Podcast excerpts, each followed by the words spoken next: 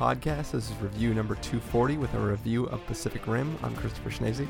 I'm Carson Patrick. And if you're joining us for the first time, the Spoiler Warning Podcast is a weekly film review program. Each week on the show, Carson Patrick and I are going to dive in, debate, discuss, and argue over the latest film releases hitting a theater near you.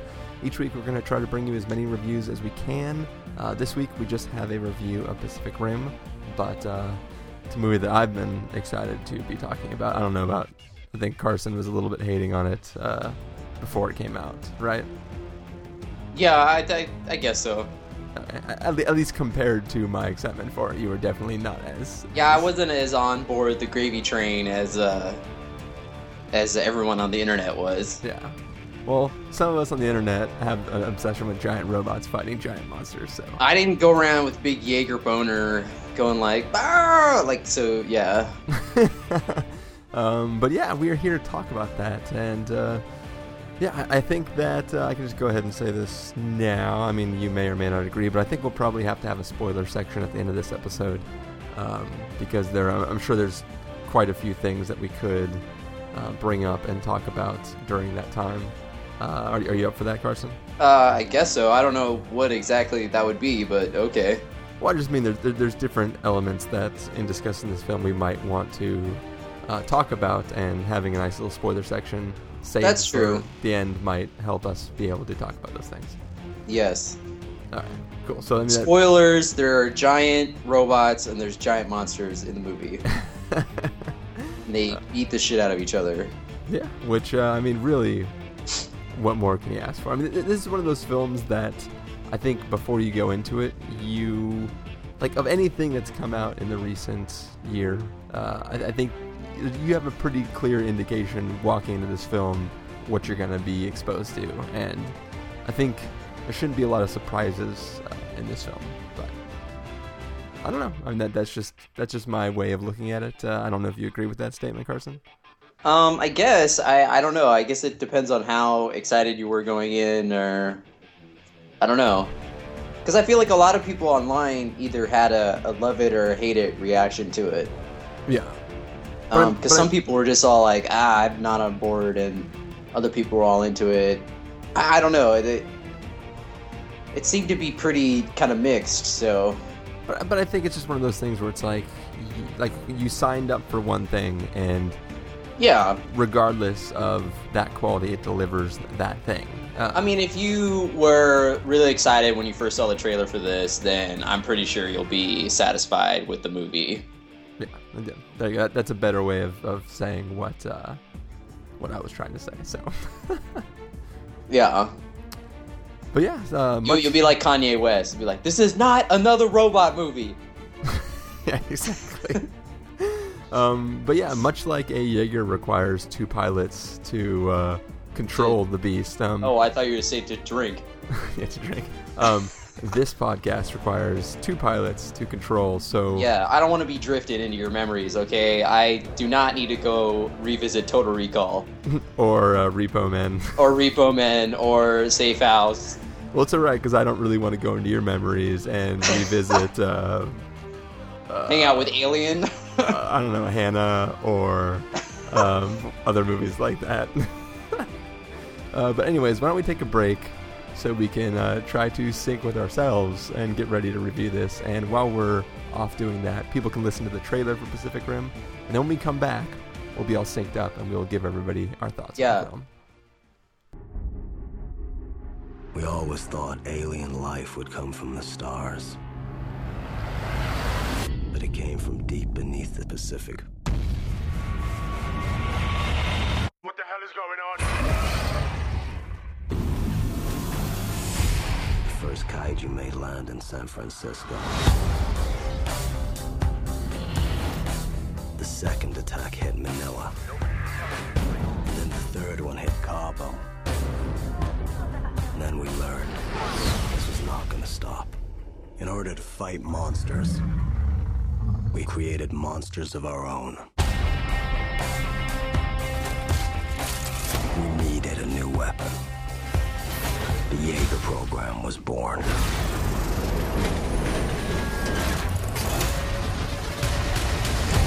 Two pilots, our minds, our memories, connected. And man and machine become one.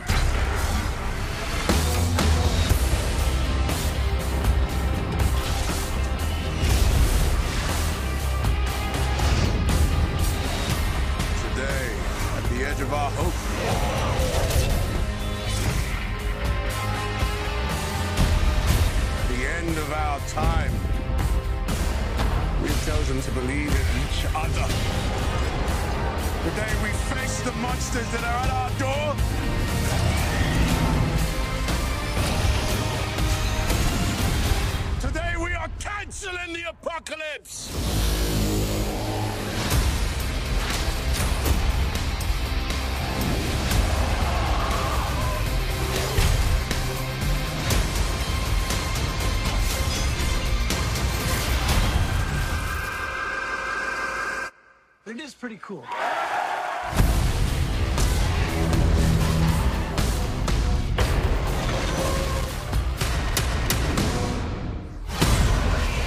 Pacific Rim.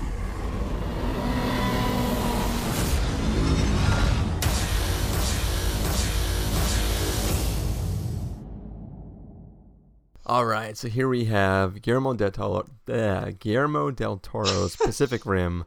Um, this is basically a film in which, uh, you know, one day off the uh, coast in the Pacific, this uh, rift opens up, this portal to another dimension, and this giant hulking beast comes out and just lays waste to San Francisco. And it's really bad, and it takes a long ass time for people to be able to kill this thing. And people are like, oh, holy crap, that was very crazy. And uh, it was really the craziest thing anybody had ever seen until, boom, another creature appears out of the Pacific, comes walking out of the water, and uh, lays waste to another city. And this begins to become a pattern. And uh, as a way of trying to protect, you know, our, our awesome little planet that we live on from these monsters that are continually continually appearing um, in even larger sizes and in uh, even more frequent uh, timings, uh, we decide to build our own hulking robots to send into the Pacific to fight these creatures and uh, keep everybody alive. And uh, this story uh, takes place in the middle of this war that's been going on for however long it's been, and it follows a some of the last group of these Jaeger pilots, Jaeger being these giant robots that we built, as they're trying to be the last defense against um, a series of these kaiju that are coming out of the ocean. So Carson, you were not very excited going in to see this film, but did seeing it, uh, did, did it live up to be more than what you expected from it, or did it kind of turn out exactly as you feared? Um, uh, I'm happy to report that uh, it was the other way around this time. I uh, went in not thinking this movie was going to be uh, anything spectacular, and uh, even though it had everything po- imaginable working against it, it still ended up being pretty freaking awesome. Like this movie, I think is the only reason, one of the, I don't, so I don't want to say the only reason, but the major reason why it works, I think, is because of Guillermo del Toro. Like, I think it has all of the flaws of some of the movies that we both disliked, uh, blockbuster movies that have come out either this year or last year or recent years, that either both of us or one of us disliked. Um, I mean, I'll just say it like the the like how the aliens or the, the monsters come out of this dimension and like the big plan to stop them. It's it's the plan that we always talk about. And like even though like it's just pointed in the other direction. yeah, even though yeah, exactly. it's not going into space, it's going They're like, all right, the Earth." Carson. Carson is really sick of these blue lasers being shot into space. How we point an orange laser from the center of the planet? So it has like that. It has it has you know an abundance of CGI, uh, which I was like I you know I said many a times like can we just get some guys in suits? I was still kind of that way because like this movie is so big that it doesn't even fit in the frame sometimes. Like I I, I still wanted like some semblance of like what was going on in not in terms of like oh the camera was doing, you know, it was shaky or anything. Like they were statically shot fight scenes, but there's just like so much destruction and like beast on metal action that you can't see. Like you're just like, what? These things are so big. Um, Well, anyway, in all fairness, that's a normal Thursday night for you. that is true. Um, I'm always fighting giant monsters in the Pacific Ocean. I was I was going more for the beast on metal action. Ah, yes, of course, yeah. you know those late Uh, night Hollywood parties that you go to. That's when the Jaeger really comes out. Um, well, a few hours later, the Jaeger comes out. yeah, exactly. You're drifting into somewhere else, into the bathroom. um, yeah, so like there was that, and uh, there was a lot of like the like kind of cheesy seriousness that I thought kind of bogged down uh, White House down a little bit. Um, that was you know my complaint is that some of the some of it got a little too serious, like, but despite all of that, and I know there's some other things that I'm not thinking of right off the top of my head, but um, despite all that, the reason this movie works uh, more so than like White House Down or World War Z or um, some of the uh, Fast Six, like some of these other big movies that have come out this year, is that like Guillermo del Toro like is having a really fun time making this stupid movie. Like he's just like I don't care that this has all been done before. Like I'm doing my thing, and like you can literally hear him laughing and like doling out high fives in like every frame Yeah.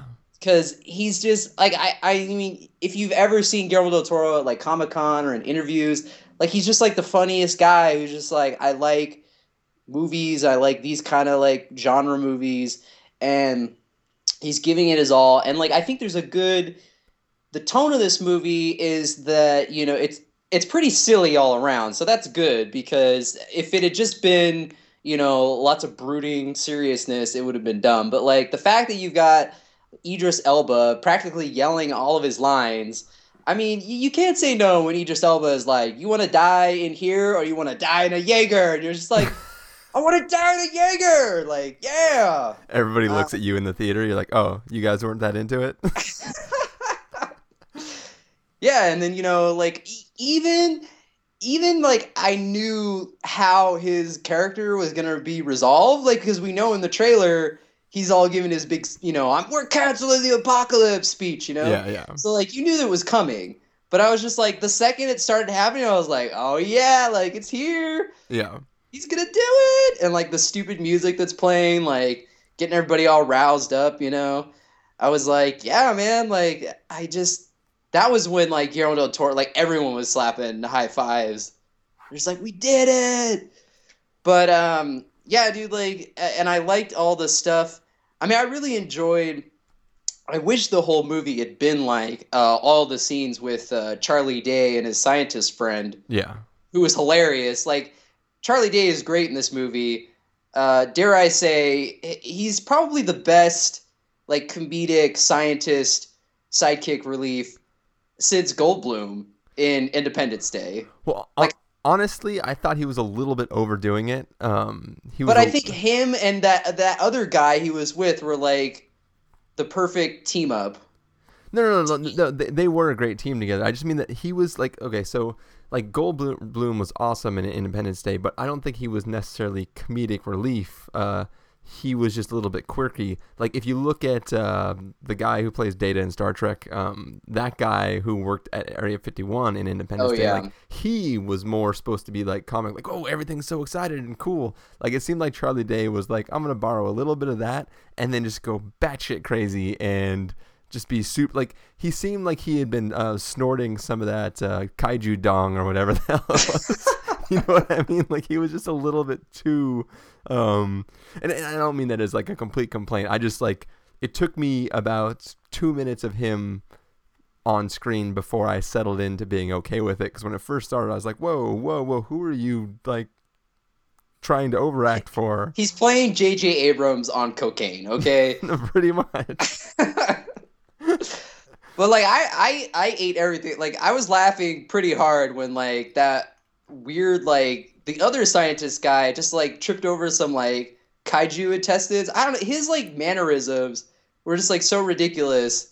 Well, that was making me laugh. There's there's a scene where those two guys try to uh, uh, I don't want to say embrace each other, but they they try to sh- share a congratulatory moment together, and the way that works out, like my entire theater erupted in laughter. Like it was just it was like That was their- pretty awesome. Their chemistry as a duo was was definitely uh, well done in this film. Um, so anyway, like all the stuff with them and like um, Ron Perlman and all these like weird kaiju getting kaiju organs and stuff, like that stuff was all cool because it was like they were you know actually up close with these like monsters, and that was like that was like vintage Del Toro because it was like creepy looking weird stuff, and it was actual like you know uh, prosthetics and and practical like monsters and stuff like up Yeah. close.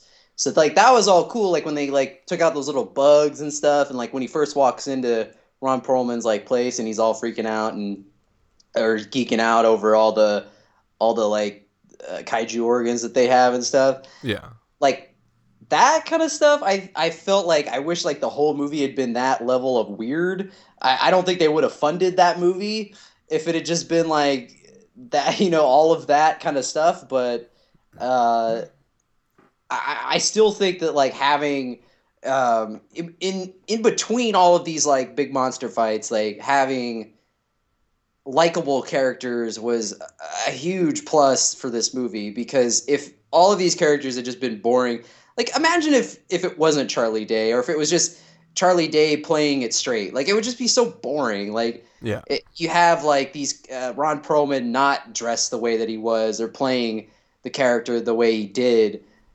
I mean you would just been sitting there going like such a a missed opportunity. And um so I'm glad that it wasn't because that was the kind of thing. Those were the kind of things that I, I felt pushed it over the edge in terms of being a lot more special and a lot more awesome, entertaining than your typical uh, summer blockbuster. Because I mean, like all like all these other ones that I wasn't on board with this year, like you know, they didn't feel like that they were being directed with like a sense of fun to me. Yeah. Like it didn't feel like like I said, like it felt like this movie Guillermo del Toro was just like having a blast, just sitting back and like watching this stuff unfold.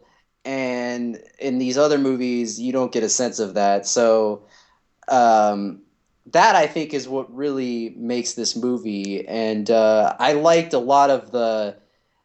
I mean, you know, I, I'm sure you will agree, but like the world building in this movie is pretty awesome. Like I, I think that it felt like even though some of the stuff is like is very familiar, but um, at least the the idea of this world with the monsters and the and the big robots, like they there was definitely effort put into the fact of like trying to create this whole system, you know, like how these robots work and you need the two pilots and all this stuff and and all of that. Like there was it wasn't just I mean, it obviously did kind of feel like, well, we just want to make a movie where giant robots fight giant monsters, but at least they they were padding it with like something a little more. It wasn't just like, all right, we're gonna throw it on there and that's it. Um, so yeah, I mean that was that was also a lot better, and and even like in the the Transformers movies, like they have these big epic action sequences and there's a lot of globetrotting in those movies. But this movie, I think, trumps all of those in terms of like it felt super, you know, international, like with the cast and everything. But then it also just felt big. Like I mean, like that's the main thing is that like you have these giant creatures and these giant machines, and the movie lives up to their scale. Like I, I even like with the the giant robots in Transformers, you still don't you still don't get the sense that like, oh yeah, there's these giant robots walking down the street or whatever that just transformed out of a car or whatnot.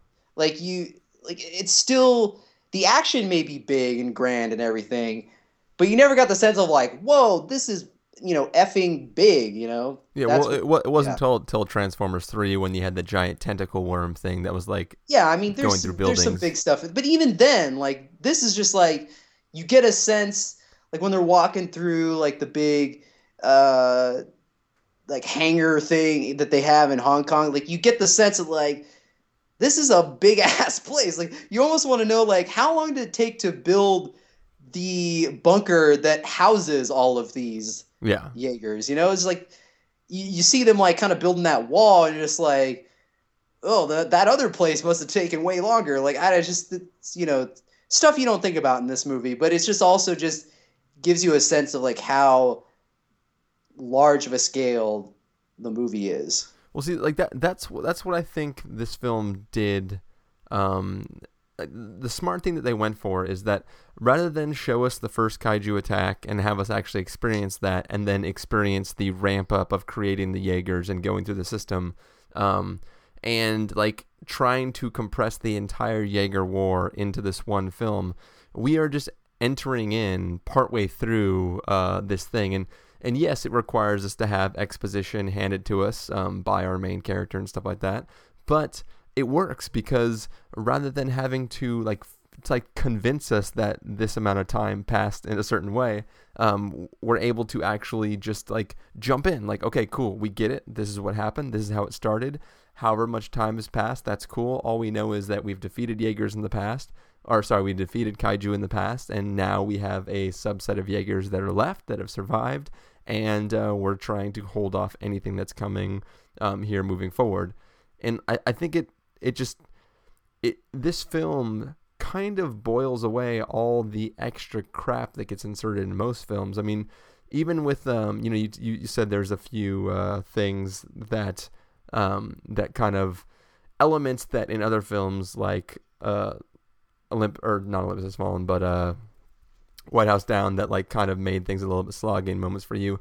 This film has all the elements and tropes that would bring down another action movie, like throwing in like family relationships and love interests and junk like that. But the film Right. never wastes time on those. It just has those emotions communicated by moments in the film, but doesn't like, okay, let's stop the whole movie so they can explain to us why these two characters care about each other and then Yeah. like try to make one of them have to be gone for some reason. Like this film, like the the best way to show that is um let's just say that there's a moment in this film where in any other film certain characters would have started making out.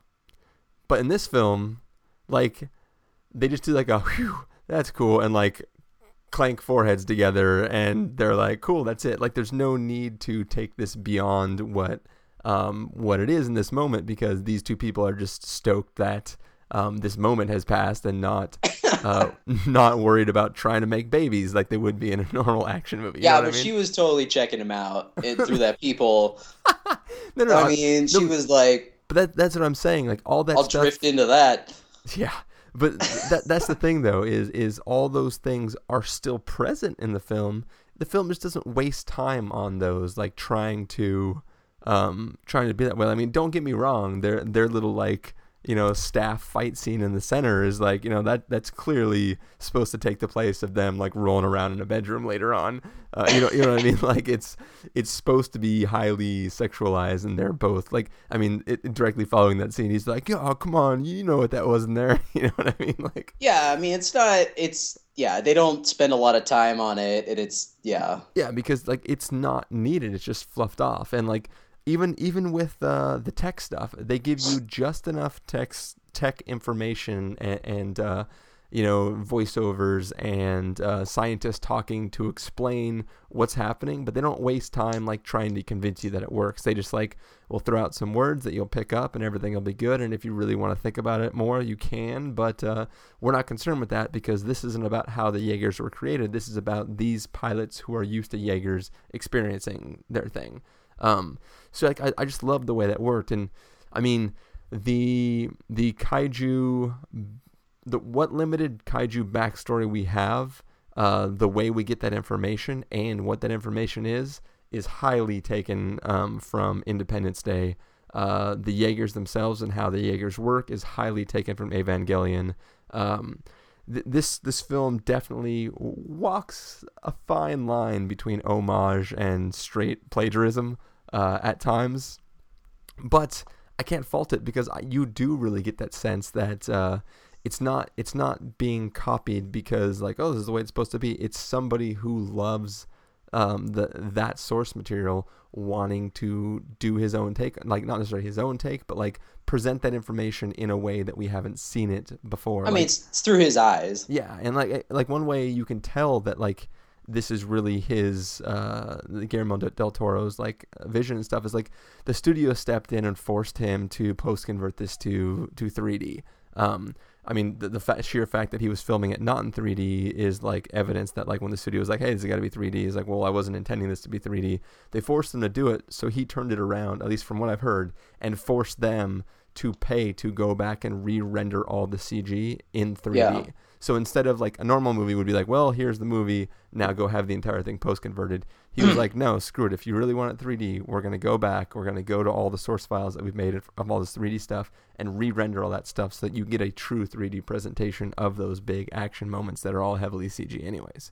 Um, so it's like he definitely wanted this thing to be experienced in a certain way and wanted it to be the biggest experience that uh, that you could get. And like I I love the crap out of this movie. Like I thought it was I thought it was great. And like even though I feel like a lot of the the tech side of things was taken from Evangelion, everything from like basically the drifting to um I mean obviously giant machines fighting giant monsters is the same, but the idea that like there's like these creatures are suddenly appearing and they're starting to appear with more frequency and we're sort of the last line of defense.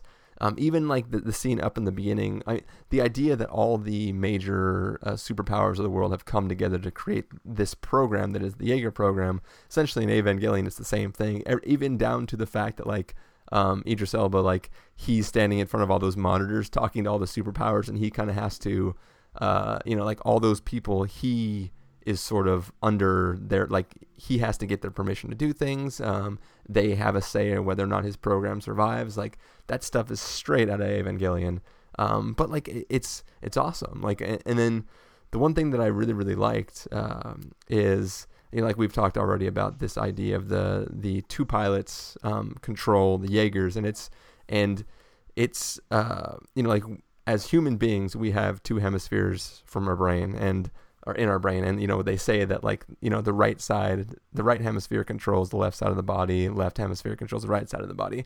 In this film there's a scene where uh, the main actor dude he's like oh uh, can i take this side? I want to control the left arm. And he goes to the right side of the robot. Like i i thought that was kind of badass. Like the idea that like they're literally mimic, mimicking the the two hemispheres of the brain and this drift is is part of that cross through that our brain has when one side's talking to the other like Yeah. there- there's just a lot of little things like that and they don't spend time they, they no one ever says that like oh well if you want to control the right arm you got to be on the left side like it's just that Yeah. sort of thing is communicated sort of there in the film without you without beating you over the head with it they're just doing little clever things like that and like i like that kind of stuff i really loved That's an example of how this movie is uh, not Battleship.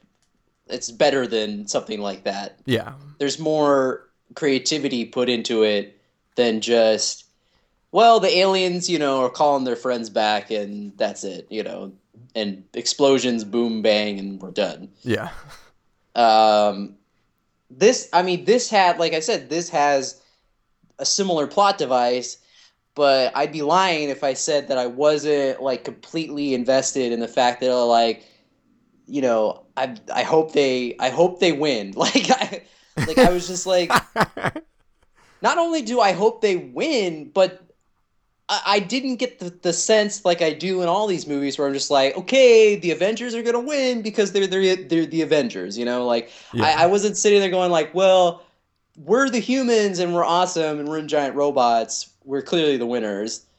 Like I was just like, how are like, yeah. I, I I didn't get the sense of like, well, we're gonna win this one, guys. Yeah. Like I was actually like, we might not. And also, one of the things, like uh, specifically using your Avengers uh, example, is the the Avengers is a super team of you know however many people it is, like five people or six, like I guess depending if you count all the non super people. Yeah. Um, it, it's a small group of people, and they are chosen because uh, they are the only ones that can do this. In this film, at the point in time where like all the crap is hitting the fan, like we've already lost Jaegers all around the world. Like this isn't a thing where, um, oh yeah, these these like three Jaegers and their pilot are these awesome dudes that have been going around the world just destroying all the the bad kaiju. Like we have like lots of people have died in the five years between. Um, yeah, it wasn't like they were the we built these unstoppable machines. yeah, It, was like the the monsters adapted to kill the machines. Yeah, like they're Yeah. they're they they are coming at increasingly large sizes, increasing uh, numbers or, or uh, diminishing number uh, duration of time before each attack, and it's just like it's one of those things where like you really get a sense uh, like a, an oh shit sense in this film. Like I mean, the first big action scene in this film, which happens pretty much right away, is you watching a kaiju just obliterate uh, uh, one of the Jaegers, and it, it's it is like horrifically violent too. Like it's not like I, I I'd be curious what uh, younger children seeing this film uh, how they would see it. But like when I was watching it, I was kind of in awe at like like I mean obviously because in, in some sense it's it's two things boxing right? Like part of the fights are just two big objects punching the crap out of each other. And it's like okay well that's like boxers. But when when like weird shark headed beings are just jabbing their heads through uh, like there's just there's an incredible amount of damage taking place to the surrounding structures to the like there's as much damage as a super uh, man of steel fight um, happening but it's giant robots just obliterating everything around them like it's pretty crazy Uh, I, I, I mean, when I was watching this movie, I was like, if I was like ten or twelve years old, this would be like my favorite movie ever. Um, yeah i, I just mean i, I, I, don't know if the- how. yeah, I don't know how kids today would react. They'd probably be like, "This is dumb."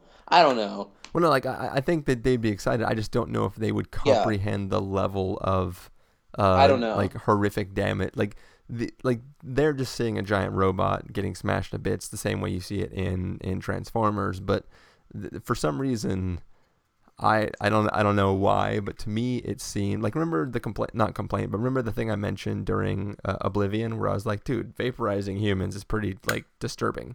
Like I had a se- Yeah. similar sense of the, in that first when that first uh, Jaeger just gets um, completely destroyed. Like I was like, holy crap, that is intense.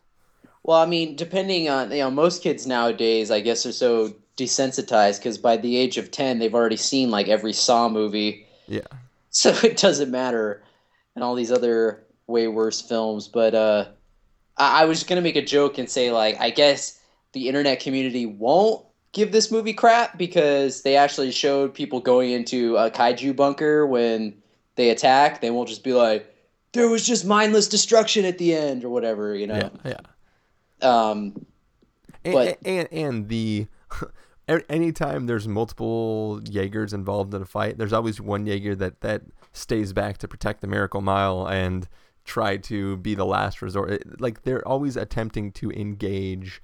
Um, Yeah, they're the trying to not shore. destroy as much as they can, but yeah, I mean, there would be no fun in that if we didn't get some destruction. And I will say, uh, in Evangelion, it's a little bit crazier because they don't like these these uh, things don't always just show up from the same rift in the center of the Pacific Ocean. Like they they randomly appear at different places on the planet uh, at different times, Mm. and uh, they're yeah, it's it's a little bit crazier because it's like, oh crap, we got now. There's they call them angels in that, and you're like, oh, there's now an angel in this area, or there's suddenly an angel just falling from space, and we got to deal with it, and we have no clue uh, how to do that. You know, like it's it's that sort of thing. Um, but it is kind of awesome that like they have like they have like a, a countdown clock in the same style as uh, like Battlestar Galactica, where it's like, okay, and uh, any minute now we're gonna have another kaiju popping out of the the ocean trying to get us. Yeah. L- Let me ask you this, Carson. Um, what did you think of the creature designs? Because I've heard some other podcasters complaining that the creature designs weren't done very well. Um, do you? Feel the Yeah, that way? was that was an issue. One of the issues I had was that they they all kind of looked the same to me. Um, I didn't think there was anything that was really like had a wow factor to them. I mean, they they all just look kind of look like sea demons or something. Like I, I don't know. It feels like we've we've seen these designs before in in in other movies, like but in different forms. And like the only thing I don't know, like the only time I liked uh, was when the creature came in um, the bunker and was like looking at Charlie Day, and that like weird sea anemone thing came out. Yeah. That was cool, but like some of it, I think maybe some of it had to do with the fact that like these monsters are moving around so quick, like you never get a sense of like what they really look like because they're always just you know they're in like the ocean and they're fighting the the Jaegers and you know they're punching through buildings or whatever and um, I don't know you you don't really get to see one full on very much but uh, yeah that was something where I was just like I don't know like something about the monsters seemed more silly to me and not scary. But I mean I guess maybe that like fits into the whole like old school Godzilla mode or something, you know, like but Well- yeah, like I I didn't I wasn't completely sold on the creature designs, but See, I, Um, I un, until the big climactic battle, um, I I was super on board because like for me it was really easy to identify the differences and, like the basis for each of the creatures. I mean, to me, that first kaiju is uh, the kaiju, the first kaiju, the first kaiju is, is to me was very shark-like. You know, it had like that pointed no- nose. It was it was very much trying to like that was kind of what it was inspired. Even though the body wasn't really shark-like, it, it felt like that Yeah. was sort of what it was designed after. There's one later on that's more like hammerhead sharky. Uh, there's there's like the gorilla esque one. Um, there's one that's clearly like bat esque. Uh, like, Yeah, there's a I mean they of they all have their different features, no doubt, but like for some reason they still looked all the same to me. I don't know, that doesn't make any sense, but Yeah, I don't know. For for me, it really wasn't until the the final one that appears uh, that I was starting to confuse them. Like, because usually I could tell, um, even even in scenes where there was there was multiple at once. Like, there's that that shot in the trailer where um, the one jumps up behind the Russian one, Yeah. and uh, that that's the gorilla style one, and then it's fighting uh, the more bat like one uh, at the time. Um, and I think that like even even in those moments it was really easy for me to tell them apart but like towards the end when it's when most of the stuff is happening like underwater um, and like one of them was clearly supposed to be larger than the other one it was hard to tell whether i was looking at the larger one or the smaller one at any given moment yeah. but I, don't know, I, I was just curious your thought because I, I didn't have as much of a problem as like I because I've heard it from multiple people kind of complaining about that, um, and I know that you often complain about not being able to tell different things apart when it's shot in a certain way. So I, I wanted to know if that had a similar Yeah. Well, I mean, like I said, the the action scenes are all shot well, like I mean, the like camera wise, but like I said, there's so much in the frame that you're just like, I don't know what's going on at certain times. yeah Like there's that scene where the the one like pops through a building, and you're just like, what? Like you just like, you know, kudos to all the animators who had to like animate every little, you know, piece of debris that was like flying around. But you're just like, well they got they got simulators for that stuff now yeah, I know, but it's just like there's a lot going on.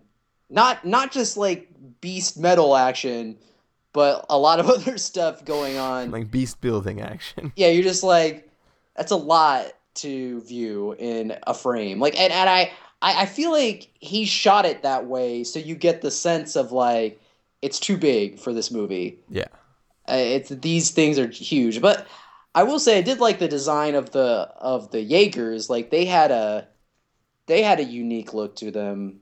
yeah and I like They had how a certain each, style to I them. like how each each Jaeger piloted by a different company or country was very much made in a style that reflected that country. yeah, it was attributed. Yeah, it was. It had their own little nuances Yeah, like I, I love that. depending Like, on who was piloting it. I love that, that the Russian one is like it just looks like a freaking submarine. It's just like huge. Like it looks like the old uh, diving tanks that you would like. you know, Yeah. like people would put on and like walk on the bottom of the ocean. It was. Yeah, sick. it does. I like that. Though I don't know the uh, on on Gypsy Danger the weird little like shoulder things that like hang up. I don't. I never understood what those were. There's like the little, little flaps that kind of hang up next on on each shoulder. He's popping his collar. I know. No, seriously. Like that's that's as far as I could tell, that's the only thing that did. That's uh, that's how you know he's dangerous. Gotcha. I, I, I don't know. Yeah, Uh, I was hoping you could shed some light on that, but I guess you can't. I, I don't have any light to shed on that one. Uh, well, luckily the Jaegers have lights in the helmets or in They- the they do, the yeah. heads that can uh, shine and all that stuff. Dude, it doesn't matter when he has a freaking elbow rocket. Okay. That's right. Yeah. Did you by any chance get to look online at the the featurette about how they did the inside of the Jaeger cockpits? I I didn't No. okay. Well, they, I'll have to w- look at it now because I didn't want to look at it before I saw the movie yeah, yeah. in case there was like people spoiling bits or anything. I don't know. It's definitely cool. You should check it out. But uh, one thing that's interesting is like on YouTube they had several different featurettes that were all split up, but now Apple has one 13 minute fe- featurette, which is all those things that I'd watched independently on Oh, okay. on YouTube, kind of like slammed together in one. But uh, you can there you go. It's all in its HD glory. You can go check it out. Oh, there we go. And I would recommend anybody who's listening who's already seen the film uh, to go ahead and check out that featurette also because it is pretty slick. Yeah. I was uh, I was excited. Like I, I I really liked the way the inside of the cockpits uh, worked and stuff like that. Yeah.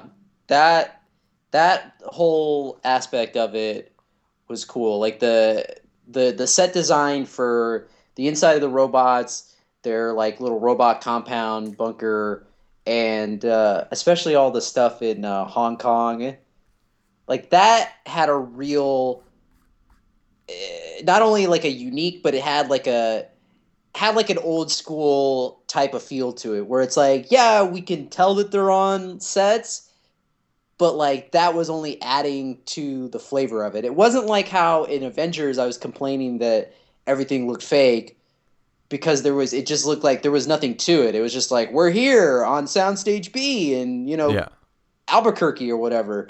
And uh, this was just like there's a lot of richness and you know a lot of cool things going on in the background and and you know when like I said when like Charlie Day walks into uh, Ron Perlman's uh, place that he you know all of that stuff is just that's the kind of stuff that uh, I think Guillermo del Toro is really good at. It like does you know all the like weird designs of these fantastical worlds and stuff like that. Like that's where he excels, and that's what makes it stand apart from you know, you know Joe Blow summer blockbuster or whatever. yeah. In my opinion, No, I definitely agree, and I, I and also I love just the idea of the Bone District in Hong Kong, and and just the idea that.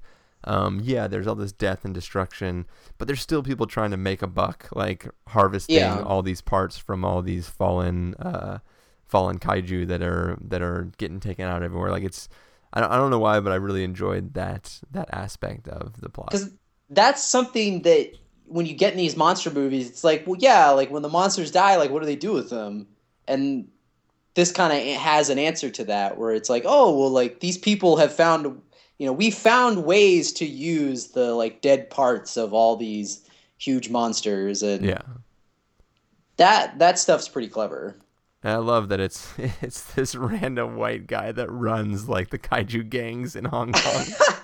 Uh, yeah, his Ron Perlman's reasoning for choosing his uh, his like Asian name, it's pretty good. it was good times. Yeah. You know that you know back when he was uh, running a pizza joint with Albert Brooks before he became this kaiju organ organ uh, guy. when his car got shot into the ocean. it was it was the kaiju rising up that actually ended up saving him inadvertently. Yeah, saved him. yeah, Yeah. Well, no, he he actually swam to Hong Kong. that's right. Yeah. and he just he just picked up his life there. He's like, I'm gonna become Hannibal Chau. I'm no longer uh, you know whoever.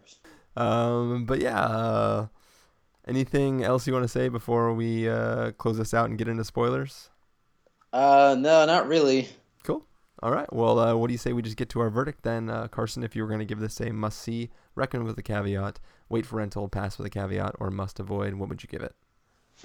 Um, I think the movie falls like pretty heavily on a recommend, but I think that it's upgraded to a must see just for the fact that like this movie is so big, you need to see it on the biggest screen. Like your your stupid little you know tablet phone that uh, you know Samsung Galaxy guy gave you is not going to cut it. Okay. I don't know, man. Have you seen how big that screen is?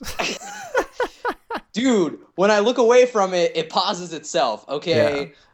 I know, Whoa. but but you'll never be looking away from this movie. Not even to No, get Rob's no. phone number. No, not even if Lyle's like, "Hey man, what's up?"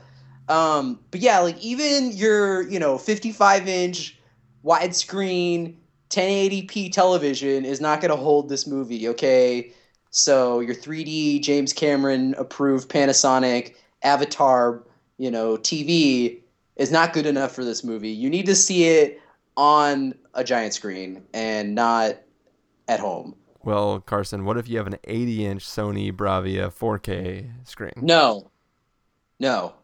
What if you have a I don't care if you have that one TV 108 with the- inch? uh, with Garth Davis telling you about uh, whatever, and the chicks playing the piano in the ocean. and everybody's, cli- care. everybodying climbing the ladder up to the Climbing the ladder. There's like the District Nine ship there, and no, All right. yeah, Well, I'm definitely gonna agree with you. Um, uh, this is this is like a full blown must see for me. I mean, I I really love this film. Uh, it's it still makes me sad that if they make an Evangelion film, it's just gonna feel like a rip off of this now. Um, because there are so many similarities there. But uh, who knows? Maybe they will make a live action one, and maybe um, you know the the deeper symbolism of what the Jaeger equivalent is in those films uh, will be more impressive and hopefully separate those stories. But as far as this one goes, I loved it. You can tell, as you said, Guillermo had a lot of fun making it, and uh, yeah, I just uh, I thought it was incredible. I'm definitely going to have to check this out again. Uh, you know, I might I don't know if I'll have time to um, get to the theater to see it again. So maybe one day I'll have to watch it on my computer, sadly. But uh, everyone else, you should definitely be seeing this in theaters because it's freaking awesome. yes, It's Jaeger time. yeah. I mean, like like we said, it's eh, it's also purely a must see because of of him. Just I, I just I can just imagine him sitting in his director's chair, like laughing hysterically. He's like, oh, like I could see, like, remember that scene where, like, they're first walking into the bunker and the guy like is driving a little cart and he gets like he stops abruptly and he gets like really pissed. because he's in like, the way. Yeah, he was in the Yeah. way. Like I just see Guillermo somewhere, like just laughing at a monitor. Well, if you watch that 13 minute featurette, you'll see uh several moments where he's laughing. I do. I just yeah, dude. Like that's how you know this movie is uh, a cut above the rest. you can also see some good jokes with uh, Charlie Day, who's always like, he's pointing to Guillermo and he's like, who is that guy? Every time somebody yells cut, he comes over and tries to tell me how to do my role. it's pretty funny. All right. Well, uh, that is the end of this review. As I said, we are going to close out the show and then get into a spoiler talk. Uh, so for now, Carson, if people want to find you throughout the week, where can they do that? Uh, you can go to practicalcandy.wordpress.com, uh, where I actually uh, finally uh, made another uh, entry to. So you can check that out. I wrote a I wrote like a really long uh, feature about how Adam Sandler has been trolling us with his movies. Um, my theories. There you go. Uh, yeah. People can find me over at ChristopherInRealLife.com or Twitter.com slash ChristopherIRL. You can find the podcast over at SpoilerWarning.com where you can get all the back episodes of the show. You can follow us on Twitter to figure out when these episodes go live at Twitter.com slash SpoilerWarning or like us on Facebook at Facebook.com slash The Spoilerwarning. If you want to get a hold of us directly, you can send an email to fans at thespoilerwarning.com or call and leave us a voicemail at 760-575-4TSW. That's 760-575-4879. Music for this episode will come from the soundtrack to uh, Pacific Rim, so hopefully that is bombing in your ear right now, and uh, hopefully you're enjoying that. So cool. Um, there's a crap ton of stuff that's coming out next week, right? Oh yeah, We big weekend next week. Conjuring, uh, R.I.P.D. yeah, your, Red your 2. favorite film, Red Two. And Yeah. uh, there's another one coming out too, isn't there? Uh, Turbo, obviously. Wasn't there another thing besides Turbo? Because I wasn't even including that in the There's list. only God Forgives. I- Is that coming out wide? That is, uh, I don't know if it's it's not coming out wide, but I did see it's going to be available on iTunes. I could have. Oh yeah, that's right. It's getting a, a VOD release. It's getting a, a VOD slash uh, same day in the theaters release. But I could have sworn there was four things coming out that I actually wanted to see. Uh, well, there's Turbo. But Turbo's definitely not one of those. anyway. I, I don't know. I don't think those those are the only movies. All right. Well, either way, you're gonna have a crap ton of reviews coming out, um, which is gonna be gnarly. But we'll figure out how we're gonna do this. Well, you know, now they do all these Thursday shows that start at like seven, so you can catch one like pretty early. yeah. I will see if I can uh, try to do that. But anyways, yeah. Thank you guys for listening. Uh, if you've already seen the film, or if you don't care about spoilers, go ahead and stay through this music that's playing right now because we're gonna have a small spoiler section coming up next. And everyone else, thank you for listening. Uh, Carson, thank you for joining me. Yep. Thank you for having me again. And uh, we'll see the rest of you guys next time.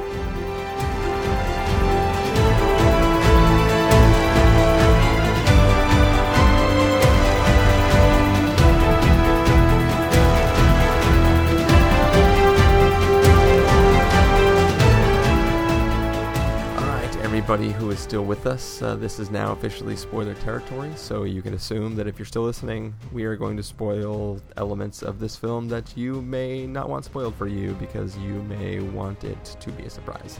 Um, so, yeah, I mean, obviously, uh, you didn't think necessarily that there was anything to be talking about spoilers for Carson, but there were a few things that I just kind of wanted to go over. Um, I mentioned before. Uh, that there were like some very striking similarities to like Independence Day uh, as far as the story of what the kaiju were and and and uh, what they were doing and what their plan was and stuff like that. Uh, I just real fast wanted to recap that like the because obviously in a story like this where there's some creature um, alien in nature like like go back to like Battle LA which I know uh, nobody was a fan of. Um, Yeah. In that you have these creatures that show up on the planet and start like blowing everything up. Um, and we have to kind of infer from the activities they're doing on our planet what their purpose is for being there because we, we don't understand their language. We don't have a way to communicate with them. Um, so we just had to like, well, you know, it seems like they're taking out the population centers and like they want our natural resources. So that must be why they're here. Um, th- you know, anytime you're dealing with a creature that isn't of human, like isn't human and doesn't speak English or whatever language your film happens to be in, uh, it's hard to tell why a creature was there. So in, in Independence Day, you have the scene where uh, you know the president comes up to the glass and there's all the smoke, and then boom, the alien presses the creature and he has the tentacle wrapped around uh, the doctor's neck, and he Yeah. speaks through him, and then he uses telekinetic powers to go into the president's head and he sees the flashes of like, oh, they're traveling from planet to planet, harvesting all the resources, and they move on to the next planet. Um, so like, it's literally a psychic connection that is used to tell an individual um, what the process of these creatures is, and then they communicate it to the film and to the rest of the cast members. Um, this film, Charlie Day using a tentacle machine thing, connects up to the alien creature and then shares a telepathic link, and that's how they get why they're here and what they're doing, what their plan is. Um, so that was that was like already like okay, same thing, that's fine. But then when he actually tells what the plan is, how they're moving from planet to planet, harvesting all the natural resources, I don't know, it, it felt a little like luckily they didn't spend very much time on it, and he kind of just blows through it, and it's supposed to be he does it in sort of a comedic way, but it did it feel a little too cheap, like that it was literally the same plot. Uh, no, because I feel like these alien invasion movies always recycle the same, some of the same elements, you know, from other movies. I, I don't think there's there's one alien movie that is just completely original in a sense. Like they all have like similar features. No, and and that that is true. Like, granted, I, w- I will totally concede that and like let you have that one. But it, it just it it felt strikingly sim- similar. Also considering like they didn't spend any time since we didn't like what they communicated in the flashes definitely didn't communicate that. Like all you really see is them building kaiju's and sending them through the portal. And Yeah. then he quickly ramps up and it seems like he's just giving a bulleted list of exactly the plot of Independence Day from the alien standpoint. So I, I don't know, just in that moment I was like, eh. And then like directly following that, um, when Charlie Day goes into the whole dinosaur thing, that it felt like their their one unique thing that they brought to the table was that uh, dinosaurs on this planet were the first attempt at kaiju's, and they had to be smaller for some reason because the atmosphere at that time. But then they threw in like the M Night Shyamalan thing, like, well, then now that we've like been creating gre- greenhouse gases and like polluted our planet with CO two, now the kaiju's can live. Like it, I don't know. That just felt really clunky. Like that was their like they were like, okay, let's take Independence Day, but we don't want to make it the same. Okay, now we'll include dinosaurs in that, and just something about that didn't really make sense to me. Uh, that it didn't strike me the same way, but uh, yeah, I'm glad they didn't like linger on it. Uh, it's never good in a in a movie when someone has to when when they spend too much time explaining exactly why the aliens are there. Yeah. Uh, and I, I know that Guillermo does try to take uh, things that we know from our past and create sy- not symbolic links, but basically use pre-existing knowledge of things in the context of his film. Like if you look at "Don't Be Afraid of the Dark" or whatever it was called, um, you have the idea of like our legends of the tooth fairies. Or, or of tooth fairies comes from these weird creatures in the film and the history of what those things are. Um, Yeah. and, and I generally really like that sort of thing. Like, uh, there was a similar thing I think in Mama, um, where I, I forget exactly what it was, but there's another thing where it's like it's like taking existing things that you know and kind of not not flipping them on their head, but like creating a, a, a another alternate reason for that to exist in your story. And like I, I think that kind of stuff's cool in general, but they, just the idea of like these aliens made dinosaurs on the planet um, when like we know that dinosaurs were like the thing that were on the planet during that time, and then before they went extinct, it wasn't like there were so many humans on the planet that these dinosaurs like were wiping them out and some like to for that to make sense in the context of the story it seems like the humans would have had to been the result like the thing that killed all the dinosaurs. Yeah. but i don't know. That's that's a little bit nit, nitpicky um but i just that was one thing that kind of like took me out of the film for like that whole scene and i was just like thinking about it like what what that makes no sense Yeah, I mean, I, I basically was just wondering why they weren't using more of those like chest missiles more often or apparently something. apparently only the aussies have those yeah. But no, what you did say about how like in and we were talking about in this uh, uh, the stakes being high in the sense that like we built a lot of Jaegers and a lot of people died and they got destroyed. Um, you, you get a sense of that in the the the fight in the ocean where like they they established that there's this like badass uh Asian trio of Jaeger dudes who are just all they're called like the Typhoon yeah. And you get a sense that they're like yeah they've got like four arms and and shit on their Jaeger and then they get like taken out single-handedly by this like crazy sea monster. And you're just like oh well I thought you know they're gone. Like they're done. And they barely like they just got dropped into the ocean so yeah. Yeah. But that that whole sequence was just like I mean, if you were to recount that sequence, it would kind of be like uh, the Michael Bay thing in South Park, like beer, deer, deer, because there's just so much like I don't know what you're talking about. you know, like when Michael Bay is like in that one South Park episode where he's like explosions, a bird. He's like explaining it. It sounds like really goofy Yeah, yeah, yeah. that's how I felt like because he's just like, ah, we got we got an ocean liner and uses his baseball bat. Then it spits acid, but then he's got wings and he flies. But here's then the thing. like- here's the thing though. The the uh, the oil tanker thing as a bat. I mean, that just harkens back to the scene in the middle where they're fighting with the bow staffs and like, you know, practicing. Like that's just two people who are clearly good at fighting with a staff, um, using found objects as a staff. Like that's like their their upper hand that they get.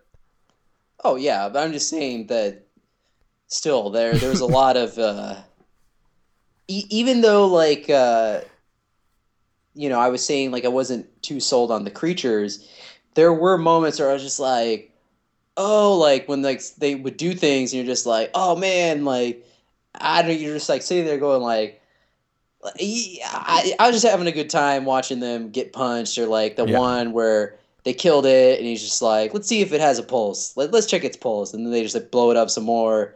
And he's like no pulse. And they walk away There, there, there are some things too that are like that are that are in, in concept they're stupid as hell, but they're still badass. Like the Oh, scene, yeah. the scene where like they're they're uh the uh, Gypsy Danger is uh, double fisting shipping containers and using that as like Yeah. brass knuckles, even though it doesn't make sense because it's already a robot hand. Like, like yeah can't, like why does he need like stupid little containers yeah, like the, whole point of brass knuckles is that your hand itself is soft and uh, easily damageable, and it's not like you're gonna do as much damage to your hand as somebody's face when you punch them.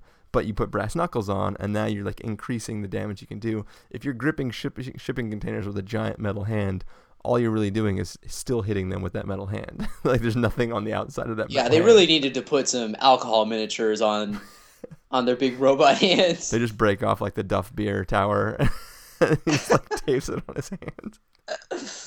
then then they would have uh but yeah but then you just like because in the in the context of the trailer it's all it all just looks like you know it's all and you just like see like cut up images of all the fights but like when you see the fights actually go down the way that they do um and like you know like you know they're coming too but you I, I sat there just going like oh yeah now they're in space and like he has a sword and like he killed it and like they're falling back and like i don't know it was just like it was so cool. I like the i like the sword bit at the end when in the when they were uh, by the portal and he just like totally like splits that one sea monster in half and just like uh Yeah. yeah. Like you're done Yeah. Pretty I will say, I will say though, my other complaint was when he dropped the payload into uh, Kaiju World or whatever. yeah. Um, Kaiju come on, dude, we could have we could have used like a F- you Sally or something. Like, Yeah, apparently like we- Guillermo doesn't want uh, to use bad words. uh, I I was expecting that kind of a moment. There, there was there was a scene. Oh, never mind. I'm thinking of Sharknado. Ah, There's a scene in that movie where like somebody, like it sounds like they're swearing, but like they kind of don't swear, but like it's the same. It ends in the same syllables as a swear right before they die. Sorry, it was just I confused two things for a second. Um, anyways, back to a film that's actually good. Um, I did like Ron Perlman coming out of the monster at the end though, mid credits. Yeah, that was that was kind of funny. Where's my shoe? Uh, but yeah, go, going back to some some more things that I want to talk about in spoiler sections. Uh, there are a couple things that uh, I was like expecting to be happening that ended up not happening. That uh, like it, didn't like disappoint me or anything, but just a few things that I wanted to talk about. And I wanted to hear if you were kind of like on the same page as I was, or if you just didn't even care. But um, first of all, Idris Elba with his character. Um, we, you know, there's a couple times in the film where, uh, especially they, they straight out say it. Um, one of the two things that our our our our hero and Idris Elba have in common is that they've both they're they're the only two known people who have ever piloted like successfully piloted for a duration of time a Jaeger alone without a secondary person in the suit. Um, and over the course of the film, we start to realize that Idris Elba is sick. Like he uh, has some kind of problem, and eventually it turns out that you know he was one of the first Jaeger pilots, or in the first, uh, you know, the Mark One uh, Jaeger group, and they weren't radiation shielded, I guess, from I mean, I, I don't know if they meant that like it literally had a nuclear core, but there was no radiation shielding. I don't know how they would miss that. But either way, the reason he's sick is because he's being poisoned by, or he was at one point poisoned by the radiation from the Jaeger that he piloted. Um, I did not expect that when because he was just bleeding out of his nose repeatedly, and I didn't know what that was. I thought we were gonna have some kind of crazy badass moment where like at you know because at the end he gets in the in the um in the Australian Jaeger to go out and fight. Right. I thought I thought they were gonna like everybody's getting ready and he's like, oh yeah, wait, why are you dressed up? And he was gonna unveil like some even more badass Jaeger that he pilots alone. That like the reason he was sick is because he has been like practicing and piloting. Like it's almost like a I only bring it out in a last resort kind of thing. and he was gonna like join the group with his own super badass Jaeger that was gonna be like insane. Um, I don't because I mean, I mean his character was badass. Like I mean you got to give him that. Like he was just Oh yeah, hardcore. Like he, um, dude, don't you don't touch him. no, yeah, yeah. Number one, don't touch me again. Number, Number two, two, don't touch me again. don't touch me again. Um, actually, that could have been the good fu spot right there. He's like number three, off. that would have been pretty good. Um, but anyways, like I was expecting something like that at one point. Yeah, but but I totally expected like that was going to be the big uh, reveal. Um, and also before I got to the moment where I decided that's what it was going to be, I thought he was actually going to ground um, Mako or whatever her name was, and uh, he. I thought maybe he was going to pilot with our hero because you know obviously they have their relationship of working together.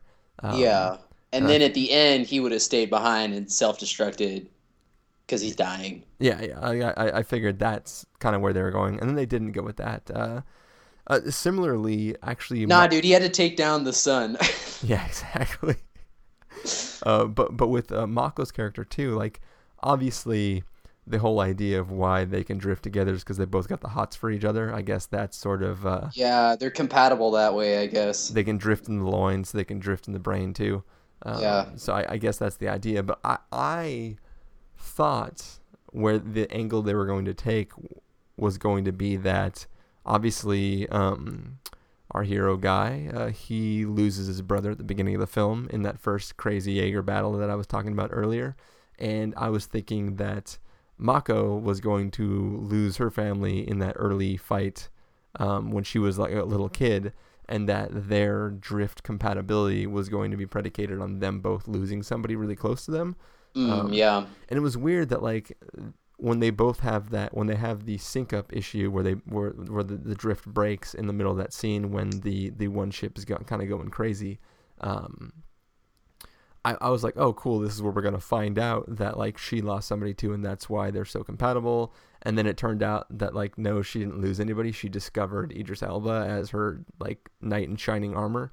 Um, I don't know. I, I kind of yep. Knight in Shining Jaeger. yeah, Knight in Shining Jaeger, and even and I guess in that moment he had did he fight that that fight by himself? Because I didn't see another pilot get out of the the cockpit. Yeah, that that had to have been when he was yeah, because he was piloting it, yeah, piloting it.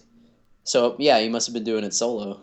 yeah. So it, it just seemed weird, um, why that that uh, that turned out to be the story instead. Because I think it would be stronger if their connection was both having lost somebody because a they can empathize with the, with each other's loss, um, which w- which would theoretically allow them to drift better together, um, as opposed to it just being like, yeah, we both look up to this guy who rescued you and taught me how to fight until I lost my brother. Like, well, it- I mean, it's also pretty evident that she had to have lost some family members in that in that city scene. Yeah, because she's wandering around the city by herself. Yeah, and she's lost and confused and Idris is the one who uh, you know takes her under his wing and raises her essentially so yeah, uh, I'd say it's safe to say that she's lost her family that's never fully said but Oh yeah, I mean she definitely was. I mean, I mean in, in a strange world she could have been an orphan already or something weird like that. But no, I mean yeah she definitely. but they lo- never come out and say you know what she was Yeah, but they never. Th- those two characters never bond over the loss of somebody close to them, which I thought would be a good, a good lend in to to why they were so compatible. And th- and that being said, I, I did enjoy the relationships in the film that allowed the people to be um, compatible. Like obviously you have the father and son, you have the weird Russian people that I'm, Yeah. I'm guessing are just really love Mother Russia. then uh, Then you I have mean? like the the triplets or the, the trio of Asian guys. Yeah, um, like I, I thought their their pairings and why they, they drifted were um, were definitely interesting. So And I guess that's why Idris ended up going with the son uh, instead of just being like, you know, hey, Mako, you're on the ground. I'm flying this well, that, with that, uh, with my with my boy Hunnam or whatever. Uh, that was weird though too. Like the way they explained how he could just drift with this. Like I just assumed it was gonna be like, well, I've been in command with them so long, so we have this authoritative relationship, so we should be able to drift together. But his explanation was like, oh, I literally drift with a blank slate, and uh, I'll drift at you. yeah, dude, that was pretty badass though. it's it's badass, but it kind of doesn't make sense. Also, like the whole idea of like the drift is explained as two human pilots mind melding memories together with the body of a machine. So if he's like, I'm so badass, I just walk in with nothingness. Dude, fear is a choice, okay? Will Smith told me that. Oddly enough, they do call the pilots rangers. Yes. You disobeyed that order. You wouldn't give any other Jaeger Ranger that order. Uh, yeah. I mean, essentially, Idris Elba was Will Smith, but like way more badass. Him just saying like, "I don't go down the drift." I'll carry nothing into the drift. Yeah. Don't touch me. I will say I was totally wrapped up in like it- it's very very anime style, but I, I was wrapped up in the idea that like the the little Asian girl who really wants to be a Jaeger pilot and is totally qualified, but she can't be because she's not allowed to. And just the idea that like he comes in and immediately is like, well, she's qualified. Why can't she be my pilot? And then she's like, oh, please, please. And then like she's not allowed to be. like I, I was totally sucked in by that. I thought it was hilarious. That that was pretty good. Yeah. I, you know, it- the movie I think maybe almost would have benefited from a little more of that uh, anime uh, Scott Pilgrim esque style. um, that would have made things that that's the weird that's the full on Gonzo version that would include uh, you know that would be in line with all the other stuff that that I talked about, like with Charlie Day and everything. Yeah. Also, speaking of Charlie Day and our friend Ron Perlman, like I think one of the most interesting things in the film, which I was kind of sad didn't get uh, expanded upon, is the fact that Ron Perlman has drifted with uh, a kaiju brain, or attempted to at least. Like Yeah, that reveal was p- kind of a big deal because like he has some sort of knowledge based on that that he hasn't been sharing with people and like there's something I don't know it's almost like there's there's more story there that I would like to know um, that we don't know because didn't he say able to. something about the ammonia or something? That's what was causing him like to not fully uh like tap into Well, no, he was saying into it. he was saying the ammonia is why that secondary brain of the kaiju isn't worth anything on the market because it's, Oh it's right, not good for okay. anything. Yeah, yeah. But Yeah. it, it's just one of those things where your your brain it's too much cere- cerebral energy to allow you to drift. So like he has to wear the glasses because his eyes all jacked up. Charlie Day had a similar issue, but he was trying to interact with a partially dead kaiju brain, like it was hadn't been preserved.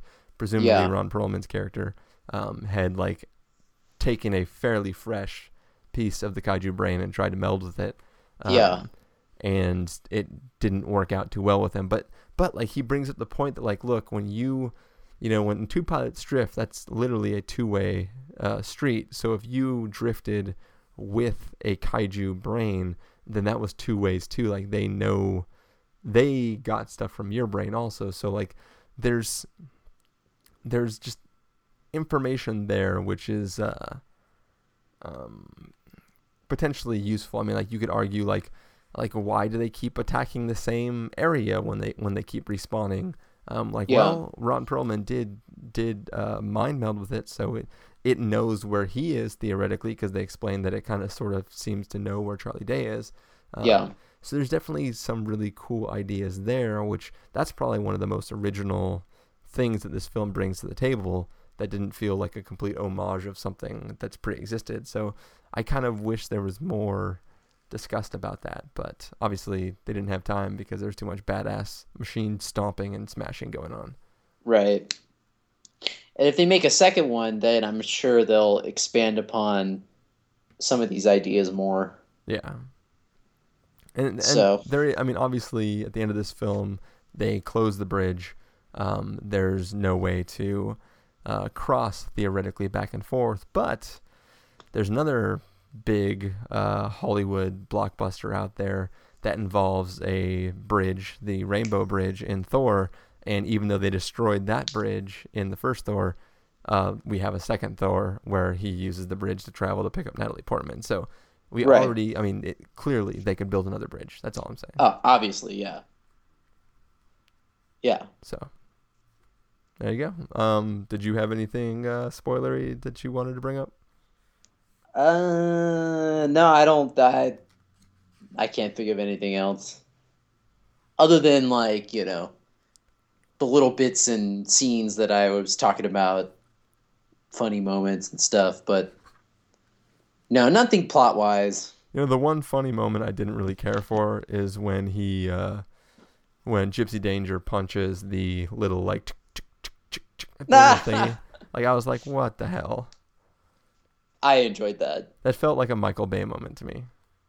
No, I don't think. So. Like, no, dude. If it was a Michael Bay moment, he would have punched the bra off of like Victoria's Secret model or something, or a midget. I don't know. I wouldn't have a problem with the first one. But no, but like you know, like in in, in like every uh every one of the Transformers movies, there's always like robots that go through a wall while like some dude's like eating food with chopsticks and like doesn't Yeah. notice that it happens. Like Someone's taking a dump or something. yeah, like it felt like a moment like that.